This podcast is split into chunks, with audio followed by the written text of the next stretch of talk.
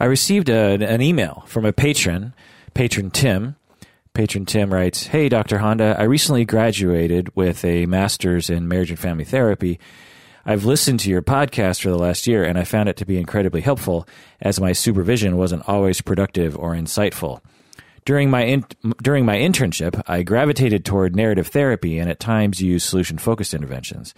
I know you have a lot of requests, but would love to listen to your to a show on narrative therapy and your take on it. Unquote. Well, patron Tim, since you're a patron, your wish is my command. In this episode, I'm going to be talking about narrative therapy in detail, the history, the tenets, the way in which you uh, behave as a narrative therapist, the goals that you're trying to look for, and some clinical examples. So I will be doing that. Welcome to the Psychology in Seattle podcast. I'm your host, Dr. Kirk Honda. I'm a professor and a therapist. This episode is just for patrons of the podcast. So if you're listening to this and you're not a patron of the podcast yet, this episode will end before the content begins. If you want to hear the full episode, along with tens and I don't know how many, maybe a hundred other episodes that are just for patrons, you have to become a patron of the podcast by going to patreon.com. That's patreon.com. Patrons get access to all the premium episodes on their phones and or on the Patreon page. When you become a patron, I'll let you know how to access those premium episodes. And remember that a portion of your monthly pledge goes towards various charities that we support. Welcome to the Patron Zone, people. We love you very, very much. Thank you so much for being a patron. I really can't tell you how awesome it is to have a, a group of people who are subscribing to this podcast. I never thought it was possible to actually make, you know, have a part-time job as a podcaster. So it's it's it's very gratifying and it's all because of people like you. So thank you. All right, narrative therapy, the history. Michael White, uh, born in Australia 1948, baby boomer, working class. He was very influenced by his compassionate mother, in contrast to his authoritarian military father. He was uh, Michael White was really into fitness, uh, like riding. He was famous for being for riding his bike everywhere. I think he met his wife, his future wife, at at at a anti-war demonstration for Vietnam for the Vietnam War in 1971. It's sort of interesting for me to think about there being anti-war demonstrations in places other than the United States, but of course it makes sense. Um, although you didn't say where they met. Uh, I assume they met in Australia or, or, New Zealand, but I don't know. Anyway, they met at an anti-war demonstration for the Vietnam War in 1971. That's very romantic. They they got married later. Michael White, who is the founder uh, of narrative therapy, uh, again born Australia, um, depressed at times. He, he he was known for you know being depressed, and when he was younger, he went to therapists and hated all of his therapists. All of his therapists were not helpful. They labeled him as, oh, you have major depression. Here's your diagnosis. And he said that he felt very small and humiliated by the way that therapy was being conducted at the time. And so later, when he became a therapist himself, he decided to create a new form of therapy that was the opposite of that. Because of his own experiences as a depressed client, being humiliated, being labeled, being uh, focusing on all of his deficits, he decided to create the opposite of that a model of therapy that focused on positives, that focused on uh, things that didn't involve the quote unquote problem. In 1981, he met David Epston at a therapy workshop. In, David Epston is uh, from New Zealand, I believe. David Epston and Michael White developed a famous, uh, deep friendship. They were longtime collaborators after meeting in 81. Throughout the 80s, they developed what would later be called narrative therapy. It became a world sensation, which is, you know, the thing to remember is that people are developing new models of therapy all the time. And only a, a very select few become world phenomena, become known to you know most everyone in the field. And the the thing about narrative therapy is that Michael White and David, David Epston were highly charismatic. I'll get to more of that in a second, but in the 80s, they developed a theory along with countless other people who developed theories in the 80s, but it became a world sensation because of how charismatic they were, particularly in the family therapy world. And I really can't explain why the family therapy world took to narrative therapy because there's there's nothing. It, it has a family component to it, but it doesn't necessarily have to be in family therapy. But for whatever reason, narrative therapy really took took uh, took root in the family therapy world, which is a minor, which is a you know a percentage of the overall psychotherapy world. Anyway, and many people at the time and later would reflect on how this theory seemed to come out of nowhere. You know, theories usually are believed to come out of prestigious places, you know, like Harvard or or yeah, psychological camps of people, you know, f- people who are established in the ivory tower of psychotherapy, so to speak. But Michael White and David Epston seem to just be these two regular guys who were just you know social workers in Australia and New Zealand, and their um, this this their theory was so well put together and so well practiced and and so successful that it just you know became a, a sensation. In, a lot of ways, narrative therapy overshadowed some other therapies that I think probably should have been highlighted more, but I'll get more into that in a second. Um, it should be noted that narrative therapy was very similar to a number of other brief therapies that were coming out at the same time. Solution focused therapy was very similar. Again, not a therapy that is inherently family oriented, but for whatever reason just really took off in the family therapy world. I for whatever reason family therapists traditionally are very open to the quote unquote postmodern uh, perspectives they're they're very open to the collaborative just perspectives, um, and you know it's hard to know exactly why, but anyway. Um, Solution Focus also came out of nowhere. It came out of Milwaukee, Wisconsin. And um, in some ways, solution focused therapy and narrative therapy are pretty much the same thing.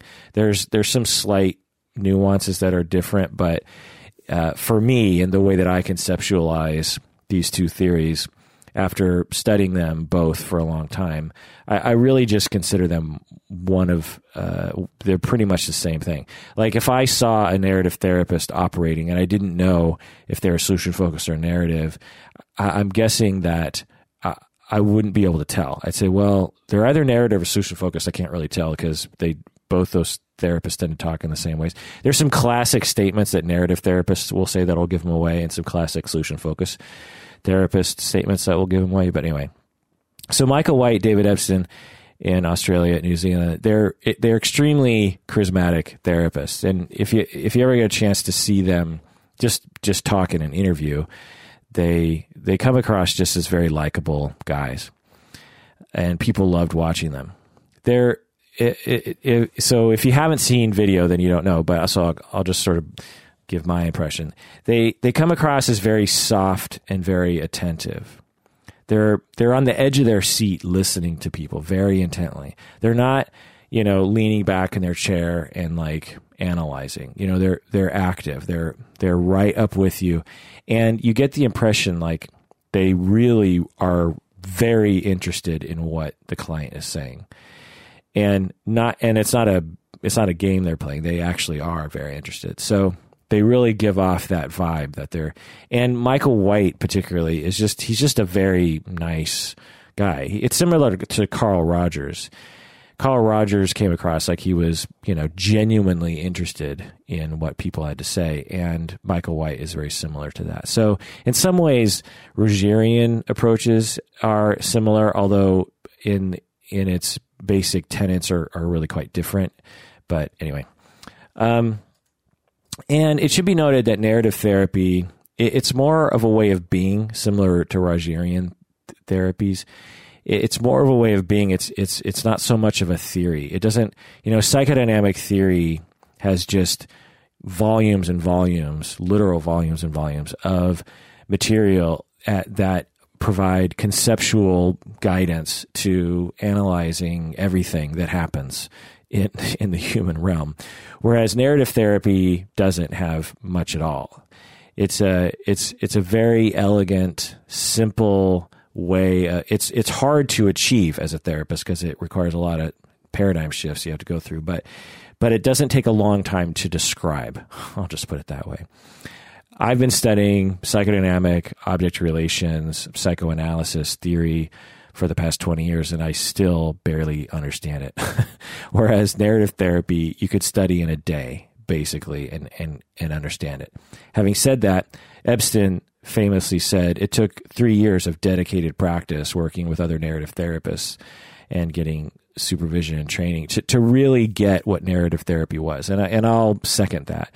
Narrative therapy is easy to describe, but it's actually really hard to be a narrative therapist because it requires you to make, like I said, all these paradigm shifts. You have to, you have to think in this very specific way and you have to be a specific way. And it's hard to do that. Some of you actually will email me and you'll say to me that you think that I'm very non-judgmental or that I'm, you know, compassionate. And, and, you know, that's very nice of you to say, but I, I point that out because I, in my practice as, as, um, as a developing professional, have absorbed uh, a lot of different theories. I've I try to integrate all the theories, but perhaps the ones that have made me the most compassionate and the most non-judgmental are the the brief therapies, the collaborative therapies, therapies like narrative therapy. It, if you study narrative therapy and really get into it, really practice it, really think about how it manifests in your very soul, you emerge with a uh, a way of seeing the world and being in the world that is very non-judgmental, which is counter to almost every cultural message that you get uh, outside of, of that, even within the field of psychotherapy, other forms of therapy have, you know, a fair amount of judgment and criticism toward people in it. Not overtly, but if you really, you know, dive deep into narrative therapy, solution focused therapy, uh, collaborative therapies, you you will uh, and, and you take to it well. It really divorces your personality from the need to look at everyone with a critical eye. Now, this isn't to say that I'm always compassionate. This isn't to say that I'm this perfect human being. This isn't to say that I don't judge people because I do. And I'm sure some of you listeners are like, uh, Kirk, I wouldn't characterize you as non-judgmental. I would characterize you as as super judgmental about certain things. And to that, I would absolutely agree with. Um, but anyway, my point is is that narrative therapy is a is a way of being. It's a way of thinking. It's a way of being in the world. It's a way of seeing humans in this way that you you know might not have ever seen humans before, and it's a beautiful thing. To and I'll get more into that in a second. Okay, so where are these two guys now? Well, Michael White died unfortunately in 2008, and David Epston is still a therapist and a writer and a speaker in New Zealand. All right, so let's talk about the theory. Um, so, like I said earlier, it takes a long time to really get it. I'm going to explain it in words to you, listeners. But you, if you really want to know it, know it in your bones, you you have to wrestle with it for a long time. So, this isn't going to necessarily, you know, provide all that for you. Obviously, okay. So, um, the theory is embedded or uh, has a lot of different umbrellas that it falls with, under in terms of overall umbrellas of psychotherapy and philosophical thought. For instance, it's considered one of the postmodern therapies. Uh, and I call and I, I, I put postmodern in quotes because postmodernism, if you study it, is pretty extreme. And and I and although narrative therapy goes in a postmodern direction, I would not call it postmodern because it, uh, well, I, I could go down a whole rabbit hole there, but anyway, it's often called a postmodern approach. When you look in different psychotherapy books, there's a there'll be different sections and there'll be a postmodern section and the postmodern therapies are typically narrative therapy and solution focused therapy uh, it's also called a collaborative approach or a strength based approach or a social constructionist approach or a, or a constructivist approach approach uh, social constructionism and constructivism are two different things. They're similar but different. It's a brief therapy. It's sometimes associated with family therapy. Basically, a lot of these things like postmodernism, constructivism, social constructionism, the thing that they all have in common is that the the the notion that we construct our own realities and we see the world in a particular way and that dictates the way we behave and all that kind of stuff. So, you know, postmodernism in, instead of saying that you know uh, Democrats are this and Republicans are that, postmodernists, social constructionists would say that as a society, we decide what Democrats are and we decide what Republicans are. And depending on how you've constructed your reality within that culture, it will determine the way you see Democrats and the way you see Republicans.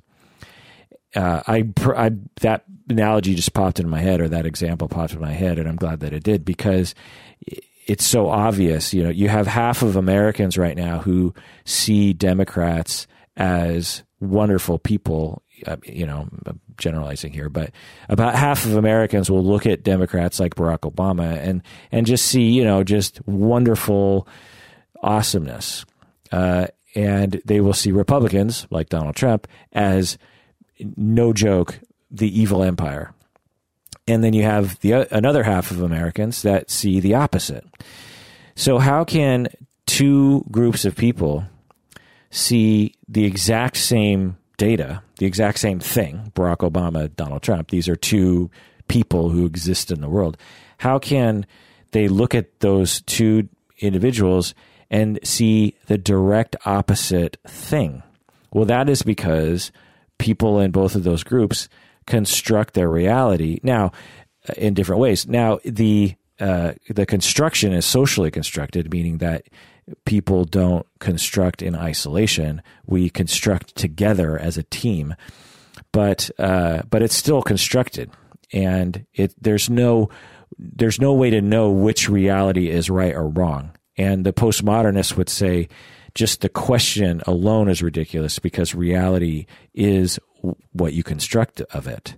Um, taken to its extreme, it can get a little silly. You know, people will say like, you know, this like I'm there's a table in front of me. People will say like this table doesn't exist. It's just constructed in my mind, and it's like okay, fine, but the table still does exist. There's a table in the universe that is in front of me right now. Uh, so let's let's not take it too far. But anyway, I digress. Uh, all right, what are the main tenets of narrative therapy? Here we go. The main thing. Here's what you want to take away if you want to know the theory. Basically, in a nutshell, the theory says that we ascribe meaning by plotting our experience into stories. And these stories shape our lives and relationships and problems and everything. So as we're going through our life, we have these experiences like the third grade or uh, a girlfriend in, in the fifth grade or something. And as we're going through these experiences, as we're going through it and afterwards, we construct a narrative that describes what we went through. And this narrative or this these stories will de- become reality to us, and then that dictates future perspectives and future behavior. For example, just going down this example that I threw out there, you're you're a guy in the fifth grade, and you have a girlfriend. You're heterosexual, and things go a particular way and you know you have a, a, fifth grade silly i mean not silly but you have a fifth grade version of romance and it lasts for a month and all your friends know about it and you're an item on the playground and then she breaks up with you because she just she says she doesn't want to have a boyfriend because she's too young or something okay or her she says that her dad made her break up with you, something like that. Um, so let's go with that. You know, the dad may, you know, she comes to you on the playground. She says, "My dad told me I have to break up with you, so I'm breaking up with you." And you're like, "Okay, let's go back to playing tag and soccer and stuff." Well, during there are many different narratives that can be constructed uh, by uh, uh, by this uh, as a result of going through this story or this event. One person could emerge from this experience with a narrative that is like, wow, you know, I, I, I, liked her and I asked her to be my girlfriend and she said yes. And that means that I'm a lovable person. And we, you know, had these awkward moments and boy, I'm really living life and I'm glad that I did that. And, uh, and then she broke up with me because her dad, you know, didn't want her to have a boyfriend and, and, you know, I, I guess that's okay. At least we had that one month together. Okay. That's a narrative. I just told you, you know, that's not reality. That's a way of looking at that event. And then later on, this very, you know, optimistic story will likely motivate me or whoever this person is to ask another girl to be his girlfriend, right? Because he had this wonderful experience and he had this wonderful story and and it was seen in a particular way. Now, another person could go through this event and emerge with a story like this. So I was very nervous about asking her out and I didn't know what to do. And so I don't know, I just sort of found myself asking her out. I don't really know why I asked her out, but I did. And she said yes, that she'd be my girlfriend. And it was a complete joke during that month because I don't know, it just was really awkward and I was always nervous. And then she broke up with me and, you know, because she's a bitch and she was listening to, she's too much of a daddy's girl and her friends were meddling. And this is why I, I'm never going to ask another girl out again because look how ridiculous that was. That was terrible. It's better to just not take that risk than to than to take that risk. Okay. So I hope that my two different constructed narratives demonstrate how we all construct narratives uh, based on experience. Now, what people will often say is, well, are you saying that when I go through a bad experience, I should just, I should just like look at it positively? No, that's not, it's much more complicated than that. And narrative therapy therapists would never say to someone, just think positive. You know, that is not what narrative therapy is about. My description here is a blunt force analogy to try to demonstrate the, the, the paradigm shift. But it is, uh, if you haven't made that paradigm shift, then it's hard to even imagine what I'm talking about. So, but I hope you understand the, you know, the basic gist, which is that we plot our experience into stories, and these stories shape our lives, and they shape our relationships, and they shape our viewpoint, and they shape our behavior, and they shape the way we see ourselves. As we build these narratives, we see the world in a particular way, which means we behave in a particular way, and this affects the the next set of narratives that we build. You know, the guy who is very optimistic, the next relationship he's in he'll likely approach it in a very open and optimistic way. Uh, and whatever happens, he'll likely it'll confirm uh, how he his optimism.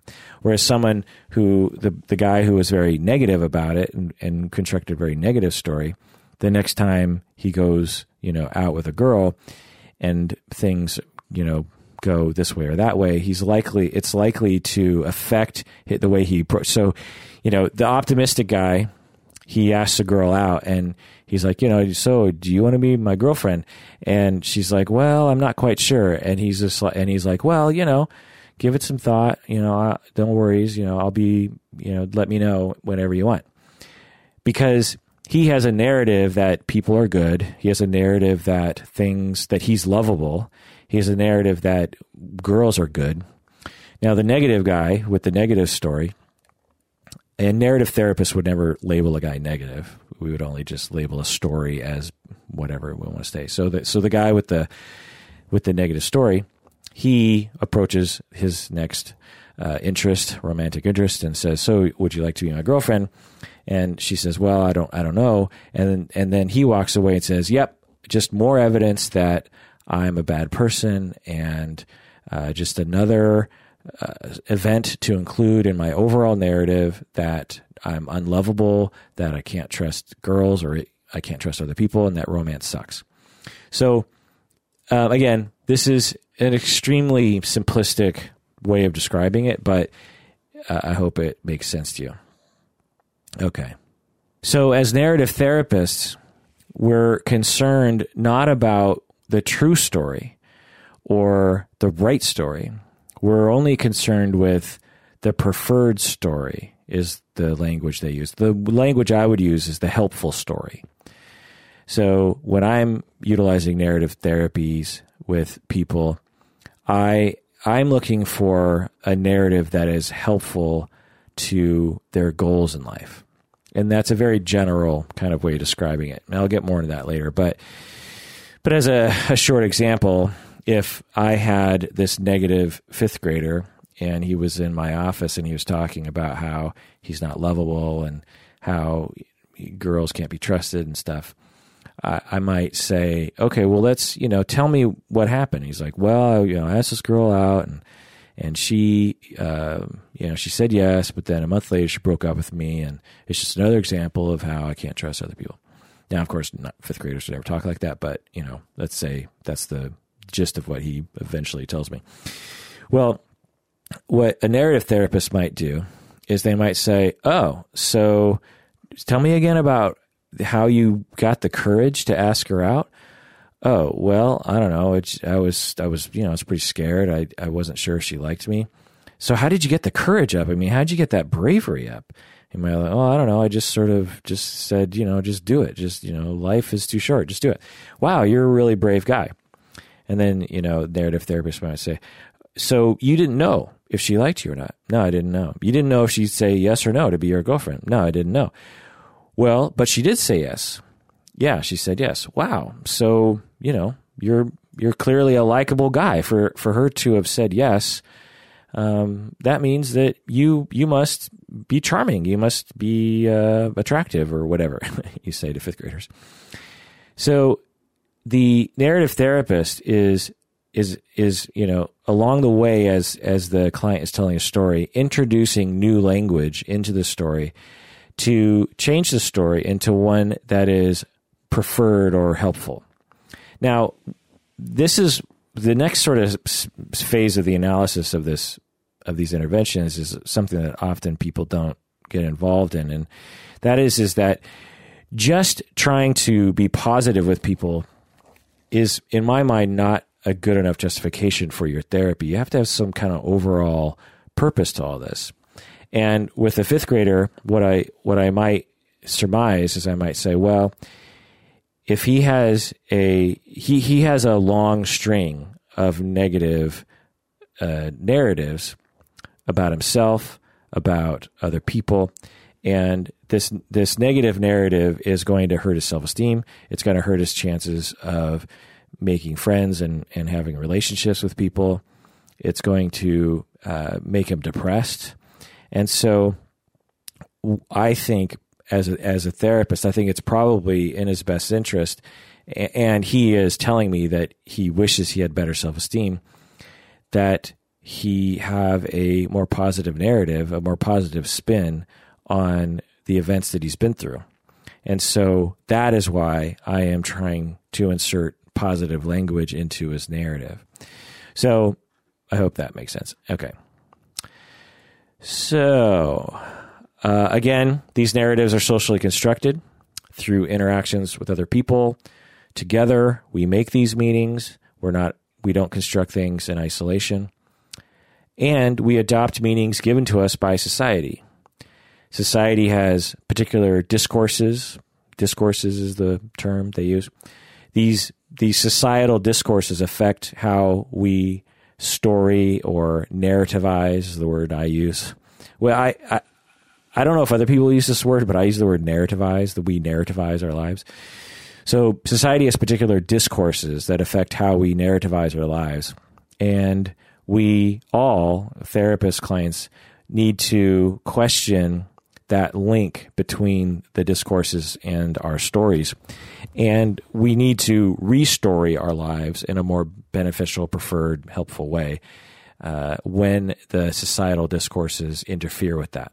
For instance, I am a black person, therefore I'm a criminal, I'm a subhuman being. That is a societal discourse. And through narrative therapy uh, or you know narrative self-help, you can restore your life in a way that doesn't acknowledge the uh, reality and the discourse that society is trying to build. Now, a lot of this overlaps with other kinds of therapies, existential therapy because it involves meaning, cognitive therapy because it has to do with uh, perspective and the automatic thoughts you have and the kinds of things you you tell yourself. It has to do with schema therapy and um, solution focused therapy because it's very strength based. Uh, so I just want to point that out. But anyway, it has a lot to do with meaning. The the part that I think is the reason why it appealed to family therapists was because Michael White, David David Epston were very interested in the way families constructed narratives for themselves. A lot of times when a family uh, well all the time families will will generate narratives amongst the family members. And the family members will share a narrative. You know like Jenny is is the idiot and Johnny is the fuck up and mom is the dumb one or whatever. And and these narratives white and Epston noticed were some of the reasons why people had problems to begin with. And so often what is helpful is to have the entire family change their narrative. You can't just have one person change their narrative. You have to change the narrative in the in the whole family. Uh, another uh, tenet of narrative therapy is that they're very interested in strengths and they're not interested in problems or deficits. Another tenet regarding how they see personality is they see the personality as forming by narratives. This is one of the big differences between narrative therapy and solution focused, in that solution focused therapy has no notion of personality. They actively reject the notion that a personality even is, exists or needs to be talked about. Narrative therapists have a, a very small uh, definition of personality, which is that it's shaped by narratives. Okay.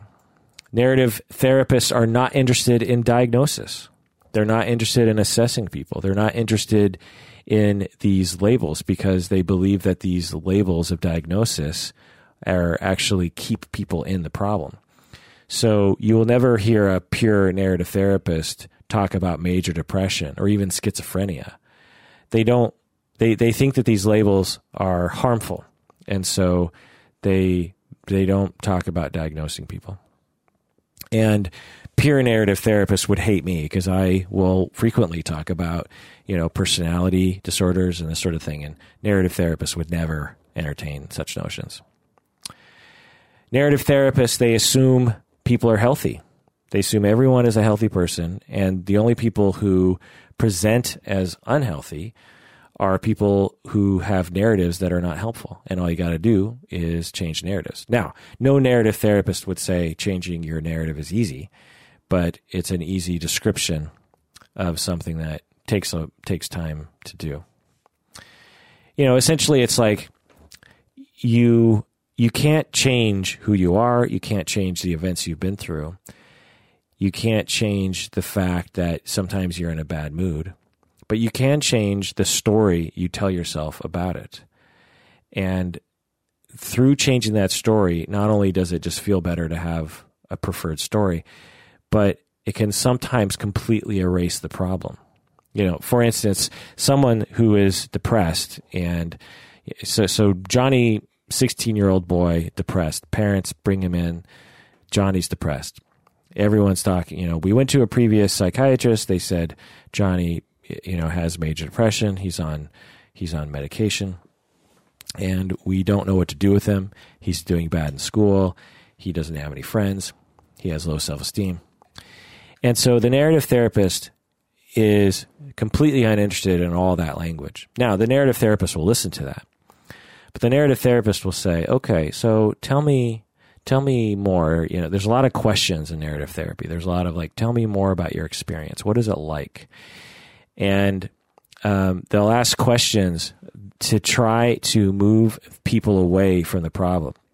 So they might start, uh, they might ask the family, okay, well, if the depression had a name, what would we call it?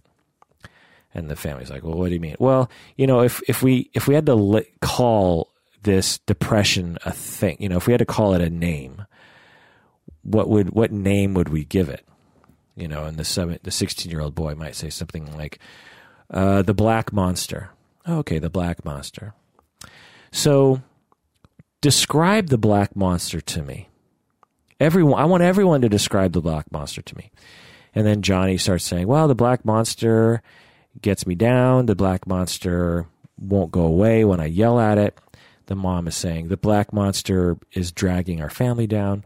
The father says, "I I hate the black monster." Okay, so now the narrative therapist has successfully engineered a languaging system that no longer is pathologizing Johnny and is now pathologizing a thing, this black monster thing. And the problem no longer exists within Johnny. The problem is now this black monster.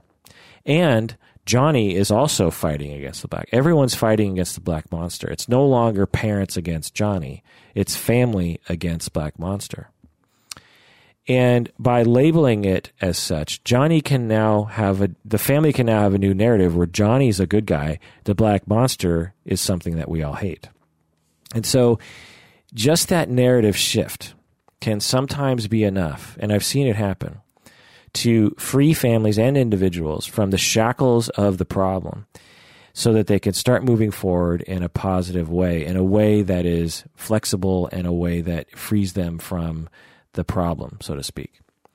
Now, some of you might be going, that's ridiculous. There's no way you can cure depression by just calling something a black monster. And to that I say, yes, I agree. Dogmatic narrative therapists would say, uh, yes, you can. But I'll tell you, uh, in the real world, when you're practicing with real clients, uh, no no one therapy works for everything with all clients. And so, uh, so yeah, it, it's it's just what I I'll tell you what I do, and what I do is I try to learn every single theory and every single form of therapy in depth, and when I feel uh, inspired and or I analytically believe that a particular theory is the best thing to put forward, then that's what I put forward, and I see if it works.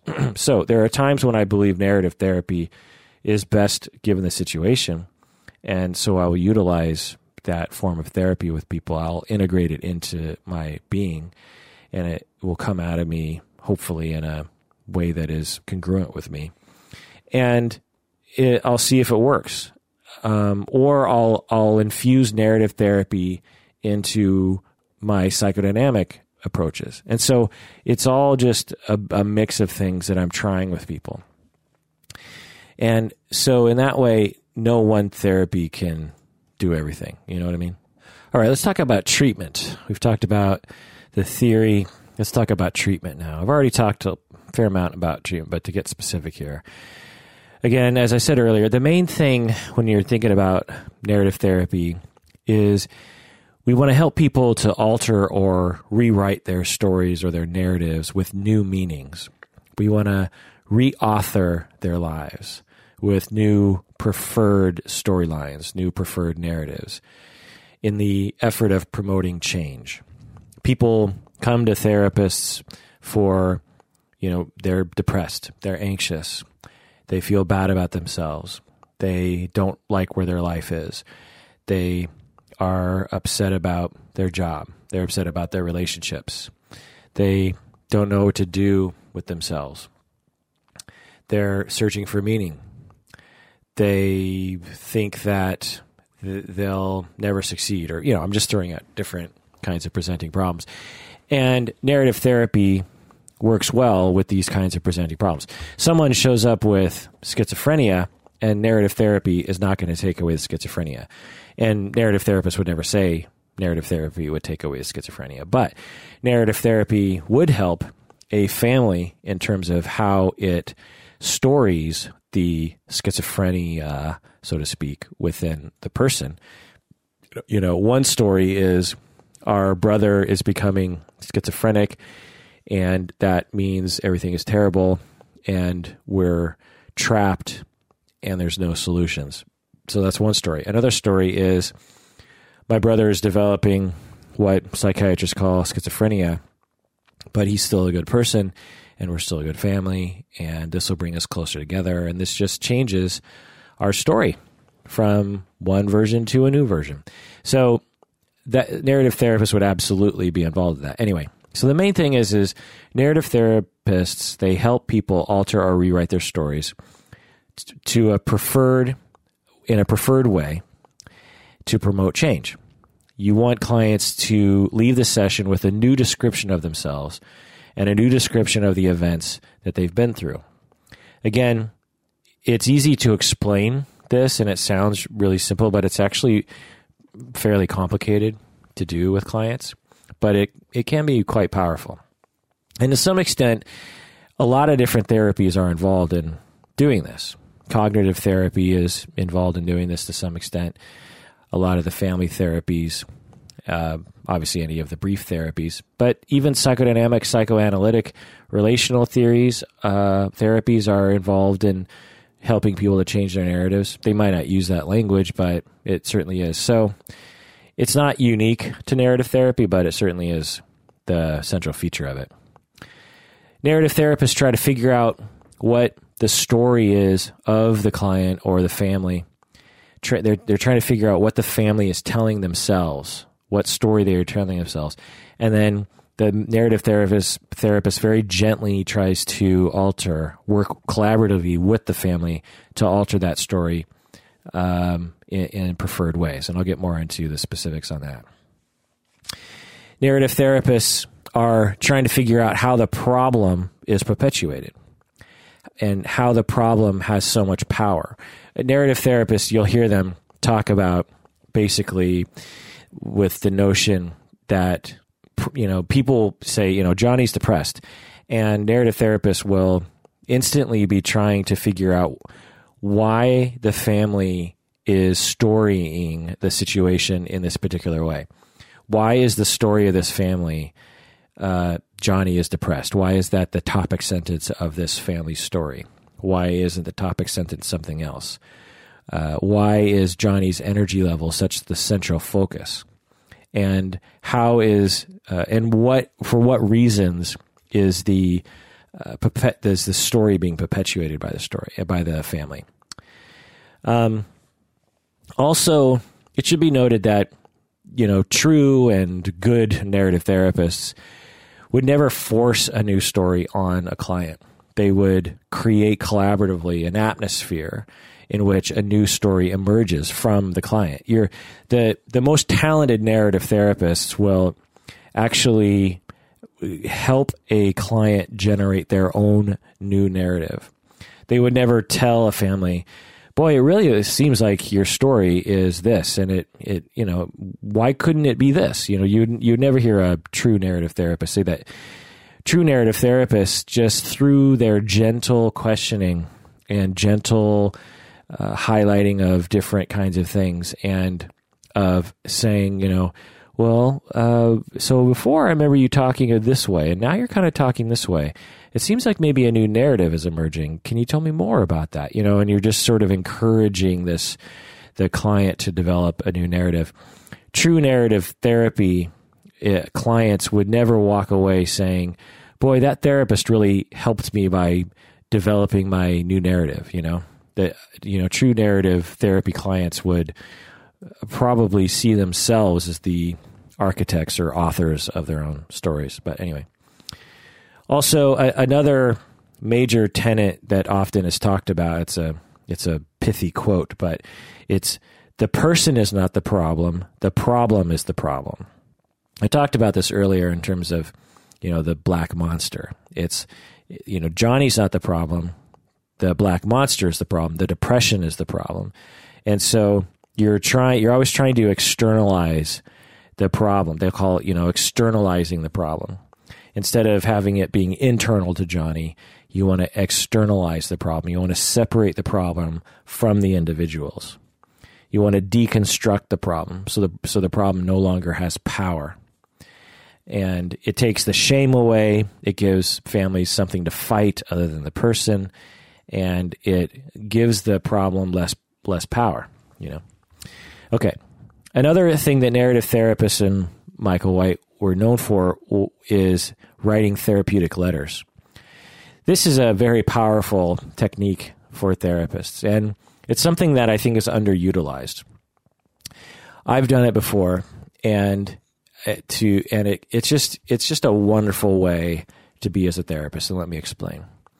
So, in the same way that you are as a narrative therapist, in that you are thinking about the positives, you're you're um, speaking in the language of the client. You at the end of a session might write a letter to a client, and back in the day, they would write physical letters. They wouldn't write email, and so they would write a letter out, hand write it out, and it might say something like this. So, you know, Johnson family, I just finished up a session with you guys, and I just thought I'd take some time to think about and uh, this session and to to write my thoughts to you.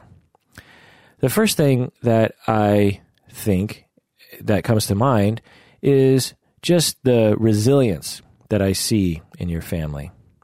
You've been through a lot of external generated problems and internal problems, and you've persevered through it all. In my mind, the the the word that comes to mind is survivors. That's what comes to mind for me when I think of your family. I think of the the grace in which you have survived things. The second thing that comes to mind is the the deep love that I see within each of you that may, that might not get expressed all the time.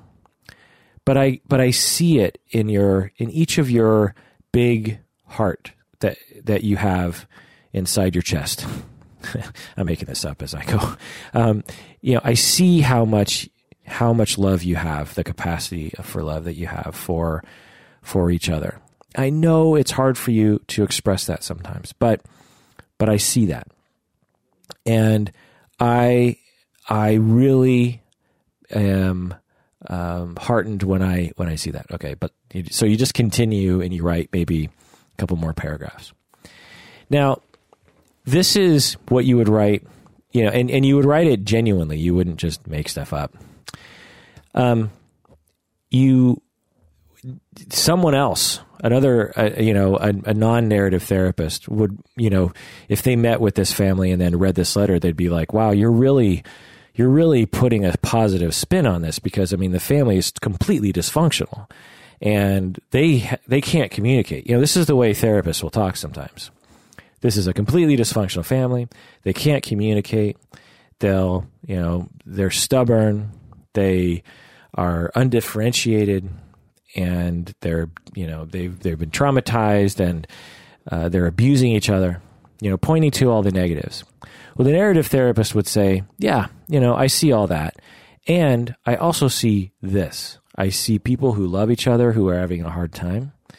And I see survival and perseverance, and I see c- courage, and I see strength. And um, and it's not just making up positives. Now, the idea with all this, with this therapeutic letter, is imagine getting a letter from your therapist and how powerful that would be. How you would read it over and over again. Um, it it's a powerful technique that makes therapy potentially a lot briefer than it would be otherwise.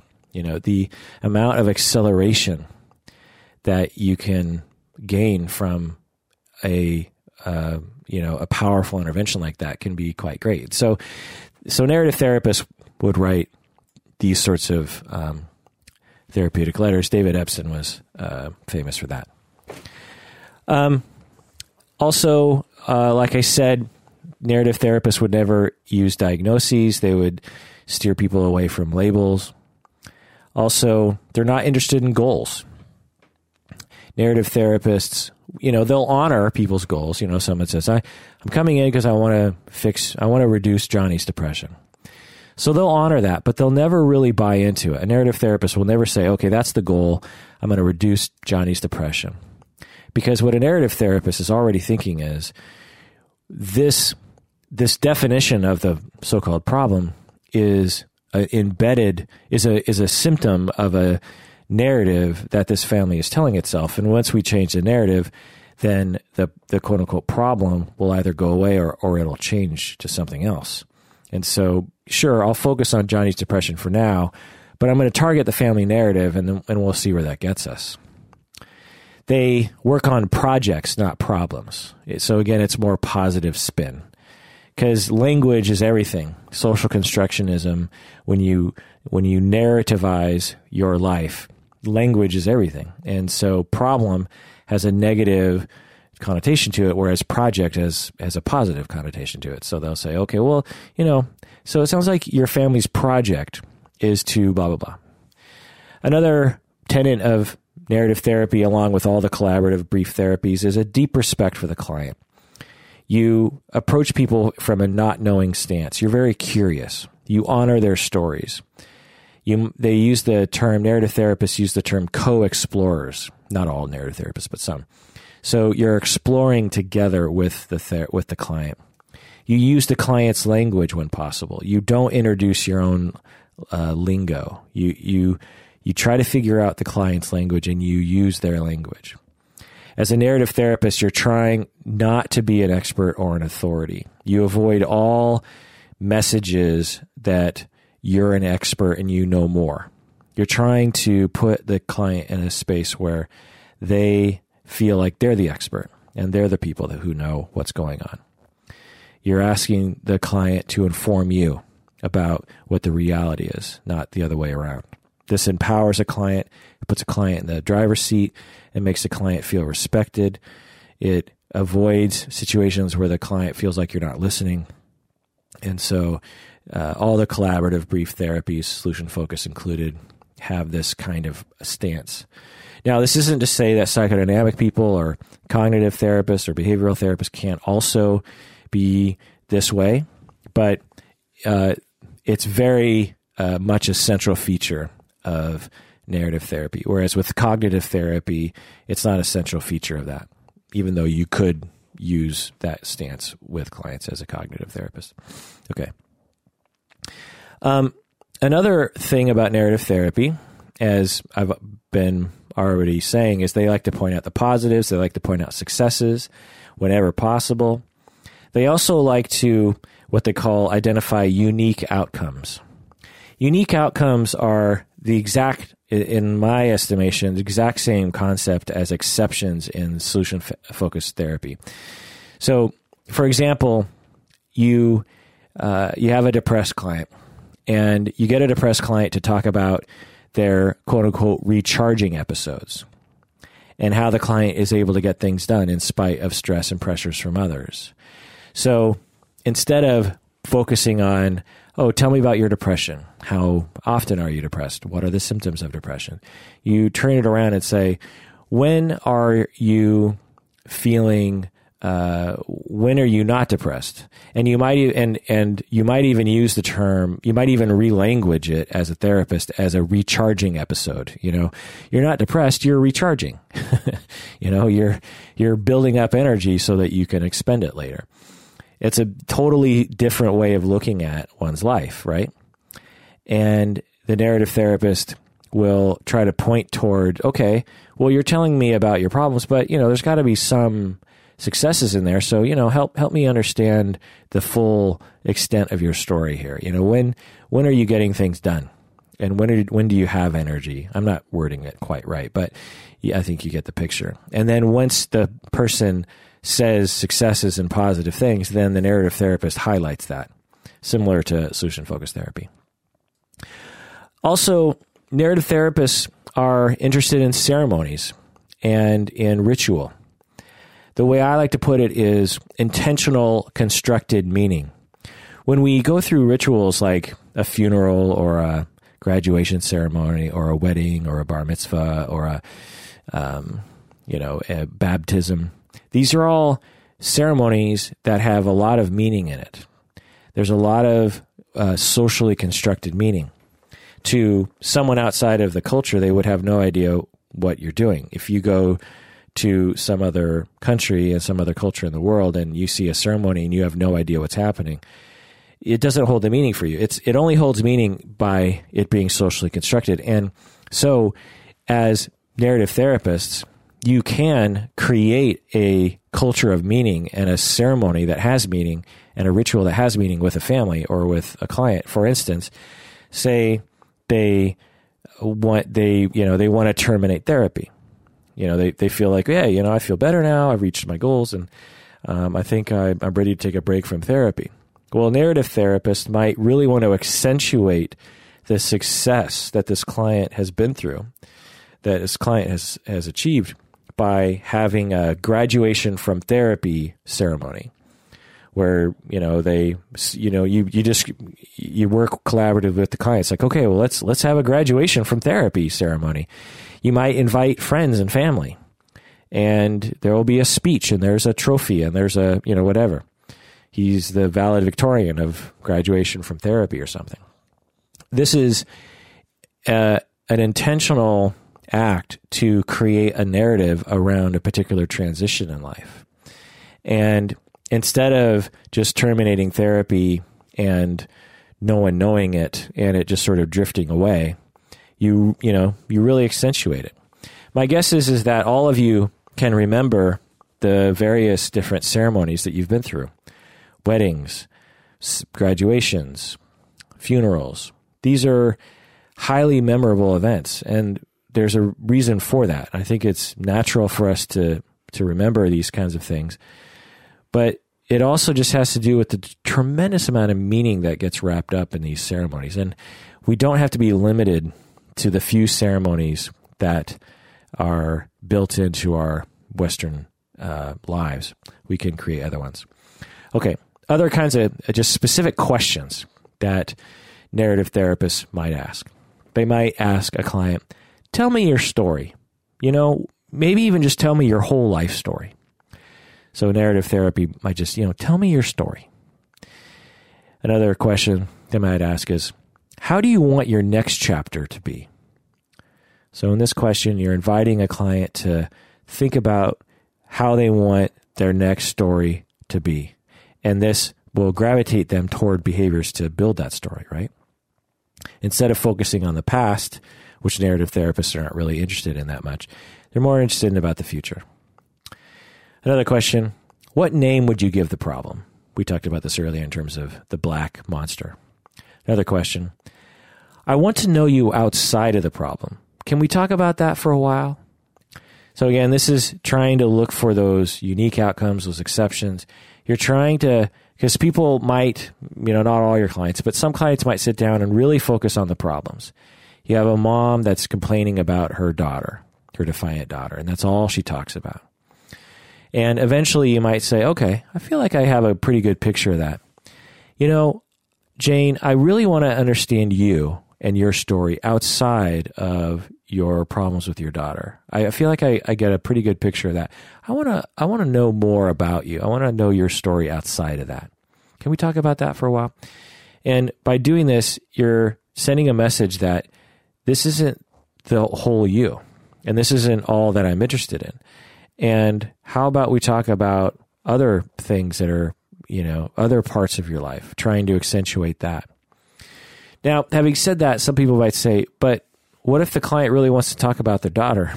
And to that, I say, yeah, that's legitimate. And it's kind, it's a legitimate criticism of narrative therapy is that if it's not done well, it can make clients feel like you're not really interested or you're not really listening. And that you might even be judging them for talking about a problem that's really getting them down.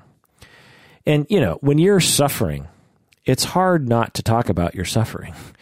And, and for sure, it might help to talk about something else. But sometimes for someone to just discount that and say, yeah, let's talk about something else, it could feel dismissive. So I don't know if that's inherent to narrative therapy, but it, it, it's a risk with narrative therapy. Other sorts of questions might be what do you love about life? So again, instead of focusing on the negatives, you're focusing on the positives. Um, another question is Was this session helpful or not? Narrative therapists and all the brief therapists are generally very interested at the end of sessions or periodically to ask the client how they feel about the therapist and how they feel about therapy. Because this makes it much more collaborative. It makes the client much more uh, involved in their own therapy because they can tell the therapist, look, I didn't like this session and it also demotes you as a therapist because you're you're asking the client to evaluate you, which makes you kind of under the client. So you're trying to you're trying to lower your rank, which uh, by its nature raises the rank of the client uh, in some instances. Uh, another question that I often will ask clients is, how can we perpetuate your success? So with this question, you're trying to highlight one that they've had a success, but two, you're trying to highlight the behaviors that led them to that success. Instead of looking at the problems, you're focusing on the solutions. Uh, this is probably particularly uh, uh, frequent when I'm working with my couples. Because inevitably, with couples, we enter a phase where they sit down on my couch and they say, you know what, this past few weeks has been fine. We haven't had any fights. And what some therapists will do is they'll panic because they'll think, oh, well, my clients don't need me, or what, what do I talk about if I don't have a problem? And one of the best things you could talk about is okay, that's awesome. I congratulate you. How did you achieve that success? Let's talk about what you did to not have a fight and to have a good few weeks. You know, what did you do specifically? Let's look at the various different whys in the road and the different decisions you made to make it so that you would sit down on this couch and say that everything's going well. So that's a narrative therapy thing. It's also a solution focused thing. Another question that narrative therapists might ask is how do we keep the problem alive? How how do you guys how are you keeping the problem alive? Let's let's really look at that. So again, you're trying to take power away from the problem. Okay, so so that's in a nutshell what narrative therapy is in terms of treatment. Now let's look at, let's look at the critiques. We already talked about one, but let me talk about my my main uh, critique of narrative therapy and narrative therapists is that narrative therapists are often in denial of the limitations of the model. You know, uh, I've read interviews and read articles and seen narrative therapy narrative therapists, experts in the field interviewed and stuff. And inevitably, they'll be asked the question, well, what are the limitations of narrative therapy? And almost all the time, the response is there are no limitations. you know, narrative therapy can do anything. And I, I always just think uh, it's it's it's kind of one, it's ridiculous. All, all you know, therapy in general has limitations, and particular models of therapy absolutely have limitations. And to be in denial of that is irresponsible and just not recognizing that all things have a con to it. All things have a limitation. It's it's just uh, impossible to have a therapy model that is perfect. So you should be able to identify and the and the experts of a particular model should be the best people to ask when it comes to those limitations. They should know the limitations forwards and backwards, right? So uh, that's one of the things that annoys me about narrative therapists that I've come into contact with is that they're quite dogmatic about their uh, their model and they're quite in love with it, and it's almost it's almost cult like, and they get defensive uh, maybe because they're marginalized. Narrative therapy isn't one of the biggies, and so maybe they feel particularly defensive. I don't know, but um, but that that bothers me. Now that has nothing to do with the model itself. It has more to do with the the experts and the and the figures in the field. But um, but uh, yeah, so so that you know that that kind of bugs me, and really, um, uh, that's not uh, only with narrative therapy. Uh, really, all the schools will have experts that will talk like that. Um, all the brief therapies will have experts that will talk like that. I I've been to trainings for solution focused therapy, and you know, inevitably someone in the audience will raise their hand and say like, "Well, you know, solution focused therapy." I, I, went I went to a uh, a training on solution focused therapy for for people who are grieving, and it was a it was a really it was a great training. But at the end, someone said like, "So, but you know, it, it, grief therapy." Uh, is bigger than solution focused therapy, right? I mean, solution focused therapy is great, but it seems like it would miss some things. And the trainer said, "No, no, no. Solution focused therapy can, you know, it does it all. There's there's no limitations to what it, what it you know can do."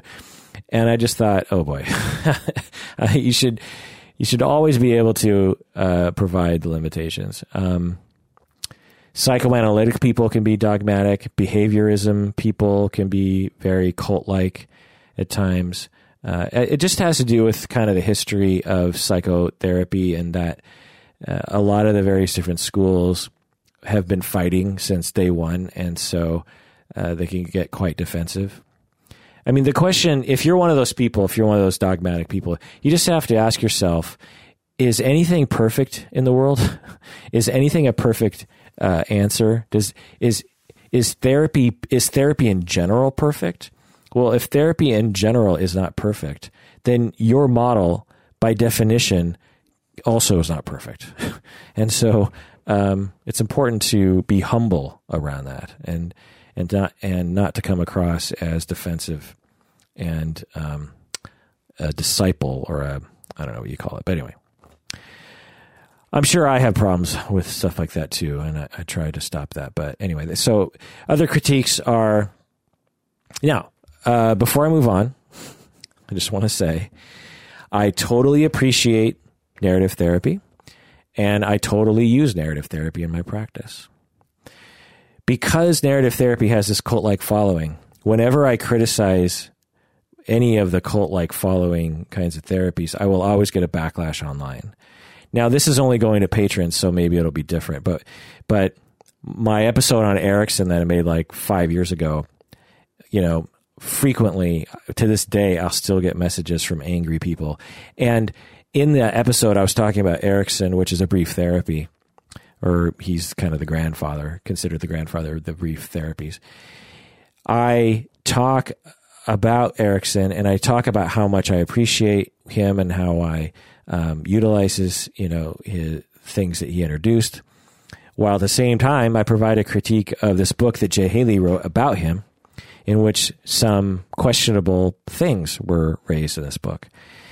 And um, people online will, you know, so even though I'm saying I appreciate it and I use it, uh, and but I'm providing a little bit of a critique here, people online will just completely hate on me. They'll be like, "You don't know what you're talking about." How, how, do you how do you even call yourself someone who could be able to evaluate that? And I'm thinking, oh, I don't know. I'm a professor in family therapy for the past 20 years, and I actually lecture about Erickson. So and I've read a lot of Erickson, and I've read a lot of commentary on Erickson. So I don't know, maybe I'm one of the possible people on the planet who can comment on Erickson. and it's just it's just bizarre to see. And so I I want to say to you if, you, if there's any narrative acolytes out there, I use it, I appreciate it wholeheartedly, and there are critiques. Okay. Another critique I have of narrative therapy and really all of the therapies that consider themselves to be postmodern is that they shouldn't be called postmodern. um, postmodernism is a when, if you study postmodernism, it's a very specific philosophy that I don't think really applies to therapeutic models very well. Um, you know, for instance, if you're truly postmodern, then when someone comes to you and they all they want to do is talk about a problem, then you would appreciate that reality and you just be like, okay, well, that's what you want to do. You're going to talk about your problem. But narrative therapists will absolutely be trying to get people away from talking about the problem. there are certain tenets about narrative therapy that is generated from the theory and therefore is generated from the therapist. And postmodernism is often talked about as being purely generated from the client, but narrative therapy is not purely generated from the client. I'm not really describing this very well, but anyway, I just don't like calling it postmodern. Calling it collaborative, I think, is wonderful. I think that is accurate and attractive. I think so. Calling it collaborative is great. Postmodern, I don't, I don't like so much. I think that they call it postmodern because it sounds cool. it sounds cooler or more technical than collaborative. Um, so I don't know. It's just my opinion. Also, another critique I have, it's not so much a critique, but I find that it's um, worth commenting on anyway. That narrative therapy is very similar to cognitive therapy, very similar to schema therapy, and very similar to solution focused therapy. Now, some people would absolutely yell at me if I said narrative therapy was similar to cognitive therapy. Well, it really just depends on what you think of as cognitive therapy. The way I use cognitive therapy is is actually almost indistinguishable from the way I use narrative therapy because I don't use you know automatic thoughts and that kind of stuff when it comes to cognitive therapy theories. I tend to use the um, the general gist of cognitive therapy, and so perspective and the way you see things and how that affects your problems and how that can be u- changed to uh, affect your life in a positive way to me is is cognitive therapy and it's narrative therapy and it's schema therapy. And so uh, um, that's not so much a critique it's just i guess a comment. Another uh, critique of narrative therapy is the lack of assessment. Narrative therapists along with all the other brief therapies are famous for not caring about assessment.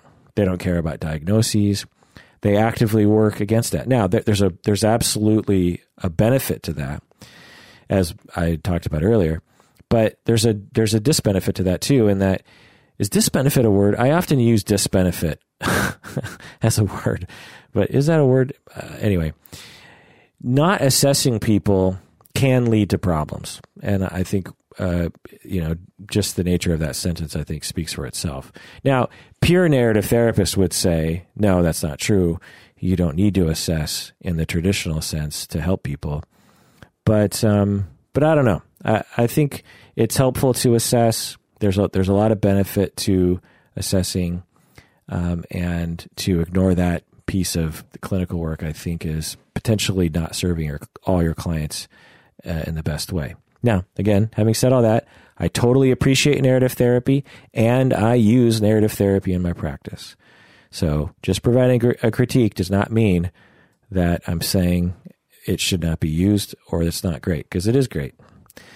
Another critique is that it's counter to using medical insurance. You know, it's not practical in that way because if you're a pure narrative therapist, you don't diagnose. Well, if you don't diagnose, you can't use people's medical insurance. And maybe that's cool with you, and many many private practitioners don't care about insurance, but many clients can't pay for therapy unless they use their medical insurance, and therefore you have to diagnose, and so therefore you have to, you know, potentially go against your narrative therapy ideals. Also, there are, there is a real thing called depression, and there is a real thing called PTSD. Now, what we you know how we narrativize depression and PTSD in particular individuals is you know, uh, particular. But to to there are some true believers of narrative therapy that will say PTSD doesn't even exist, or depression doesn't exist, or anxiety doesn't exist. You just have a story that tells you that you're anxious. And I find that to just be the stupidest thing I ever heard because I, Kirk, have had anxiety in my life. And if anyone ever told me that I was just telling myself a story that made me anxious, I'd be like, "You're stupid," because uh, you know my anxiety is is a bodily experience. It's not a story I tell myself. You know, and so um, now, good narrative therapists would never say such a thing, but I have heard narrative and other brief therapists say things like that. They they don't believe that any of the DSM diagnoses are real and I just find that to be inaccurate and potentially discounting to people. Also, it can uh, another critique is when narrative therapy is done badly, it can be used in a very forceful way, and I've seen this where uh, sort of ineffective or ill-trained narrative therapists will try to force narratives down people's throats. You know, they'll say, "You need to change your story," and uh, it's just you know bad narrative therapy. Again, having said all this, I'm just saying critiques. I t- totally use narrative therapy in my practice. Totally appreciate it. If every therapist at least integrated some of narrative therapy into their practice, the world would be a better place. All right. So let me provide some examples of exactly how this works out with clients. So the first two examples are made up, uh, and the third one is an actual client of mine. So the first uh, example here is we have a woman and she's sexually assaulted as an adult. And society, her friends, the police, they label her as a victim. They use that language. And through her interactions with herself and with other people, she starts to narrativize herself as a helpless victim, just like all the other victims. Well, she goes to therapy with a narrative therapist, and the narrative therapist detects that she has this destructive story, that she's constructed this very destructive story, that she's just like everyone else. There's nothing unique about her, and she's just another victim. So the therapist sets out collaboratively to reauthor her story and relabel her not as a victim, but as a survivor. And the narrative therapist asks the client for her unique outcomes. What was different about her ability to survive? What was different about her story? And the client restories her experience as a story of unique survival, as a story of a strong woman who persevered, and as a and as a person who will start to advocate for other survivors. So I've just encapsulated, you know, months of therapy into a short description, but that's just one one way of describing what narrative therapy is going for. Another situation is we have a family comes to therapy and they say, Our boy has ADHD and he's failing at school. He's been assessed as someone who has ADHD and he takes medication for that. And all of our problems stem from the fact that he's failing at school and the teachers call us sometimes to say that he's not doing well. Well, narrative therapist hears this and tries to uh, restory this family's this family's life. Instead of a f- family that defines themselves as having a screw up son with ADHD that has you know this disease called ADHD, tries to collaboratively with the family build a new story, one that involves the uh, you know putting more emphasis on how he likes to have fun with the family and how he's spontaneous and how he has a good sense of humor. And so this the family enters therapy with this story that's very negative and the and maybe they leave therapy with this story of themselves as being a good family with an energetic kid who likes to have fun who, you know, isn't doing fantastic in, with his grades, but, you know, that's not the sole purpose in life. So that's another thing is like, what's the meaning of the fact that he's not getting good grades in school? What's the story of that? Is the story the societal discourse that your family is a failure and that you failed as a as a as a parent? Or is the story that you're raising a good kid who you know, for now isn't getting great grades, but he, you know, gets along well with other kids and he likes to laugh and and he's a loving, caring person. This is something that I absolutely will work on with a lot of clients. Our society has this discourse that says that if a kid isn't doing well in school, everything has failed. When I, I you know, me, the way that I story those situations is grades have very little to do with the happiness that you will experience in life. And to say that to a family or even just out loud is like a pock is just like I don't know, it's just like a terrible thing to say in our society. What are you talking about? Like grades aren't important? Because our Western society is completely obsessed with grades. It's crazy. People, show me a study that says that someone can't be happy uh, with getting B's and C's or even getting F's in, in their in their class. Now, what our society does is, oh, you you know you didn't graduate from high school, therefore you're a loser. Therefore, I'm not going to hire you because you don't have any any worth. Well, that's not the fault of the person. That's the fault of society for not valuing what people can offer. Now, I'm not saying people shouldn't be educated, but what I'm saying is the amount of uh, emphasis that you know when you when you have a pie chart and 99% of the chart is is filled with grades, there's something wrong. We should be emphasizing other things like how nice they are, how caring they are, how collaborative they are, how funny they are, how creative they are, how um, you know I don't know innovative they are, how how how much they enjoy life they are. I don't know. So there's a lot of different things that I think go into the building of a happy life. And, you know, grades, I suppose, is one of them, but there's many other things. Okay. Soapbox uh, done. Okay. The final example is of an actual client. And as always, whenever I talk about clients, I change details or leave out details so that they can't be identified. But this is a real client. It's a couple. First session, they come in and they're demoralized. They tell me that they fight, quote unquote, all the time. And I listen to them as they talk about how much they fight, but I'm looking for strengths. And whenever I talk with particularly novice therapists about looking for strengths, they often go to these very simple ones like you know like i'll ask a novice therapist i'll say you know give me a strength of your client and they'll say oh well um, you know, they're going to therapy. That's a strength. And I'll be like, uh huh, yep, that's a strength. And um, they, you know, they've been through a lot, right? And they survived. And it's like, yeah, okay, that's a strength. But tell me more. And because as a society, maybe as a profession, we're not used to identifying strengths, it's really hard for clinicians to actually notice strengths and to genuinely feel them inside their bodies, you know?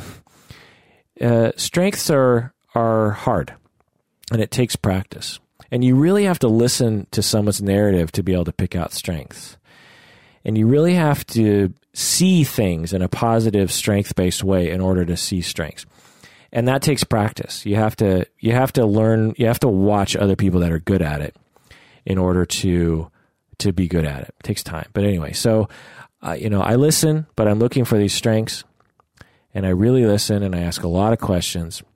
And after a while with this client, I discovered that after a long fight, so they're telling me about these, you know, this long fight that they had. And all I'm hearing is negativity, right?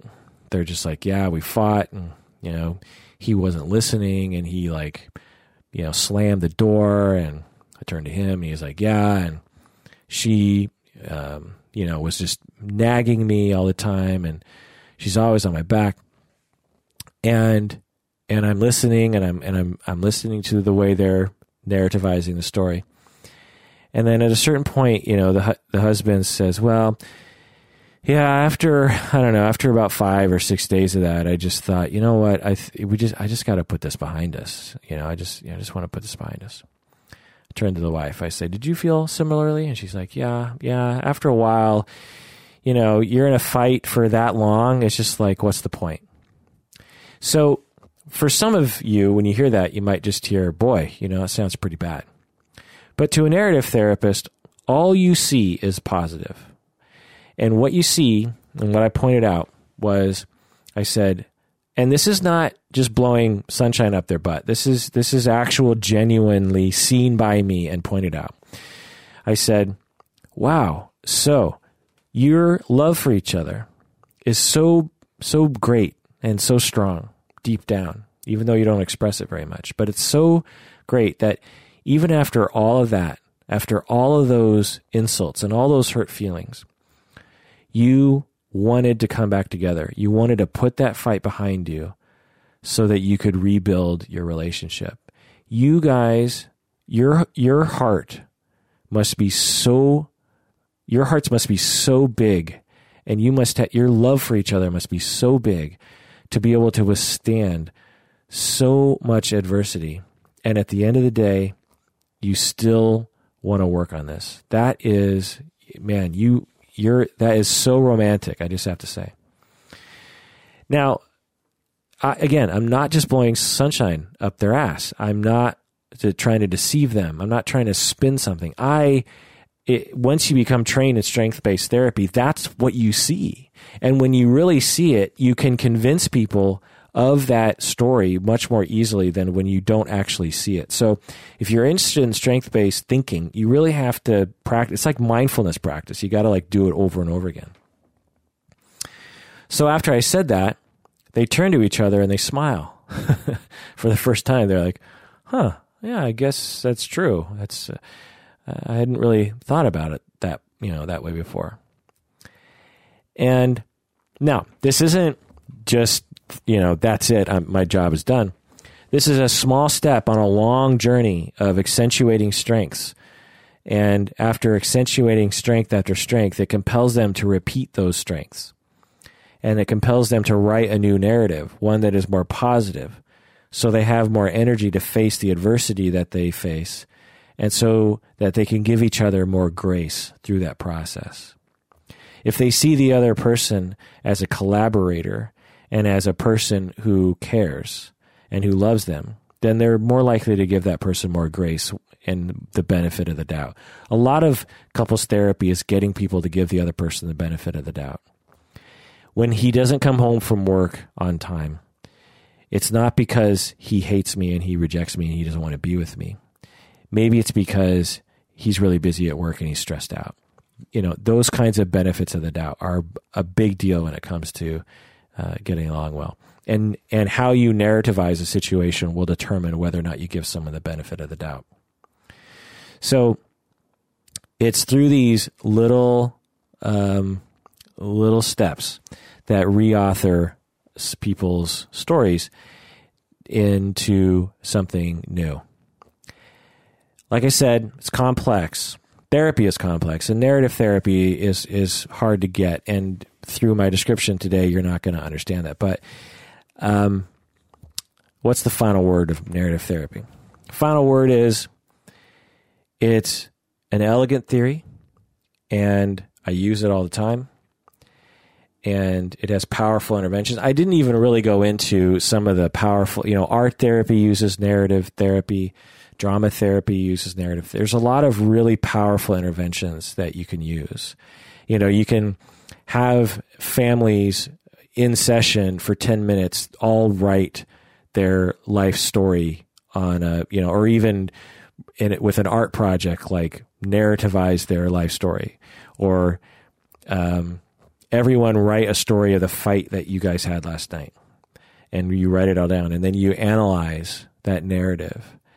And you you break it down and you you really like say okay so this is how you want to tell that story. Okay you know well the next time you have a fight how would you like that story to go um, you know there's all these really interesting story related narrative related interventions that can can be you know really exciting to use anyway so uh, let me know what you think, patron Tim. I hope this was helpful.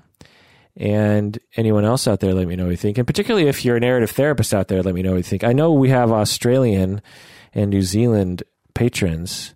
Uh, I'm wondering if you're familiar with Michael White and David Epston. I'm, I'm guessing that you are, and uh, maybe even met him. Actually, I think one of our patrons actually worked with Michael White. Anyway, I'd like to hear what you think. I'm always curious what my patrons think because you're the best.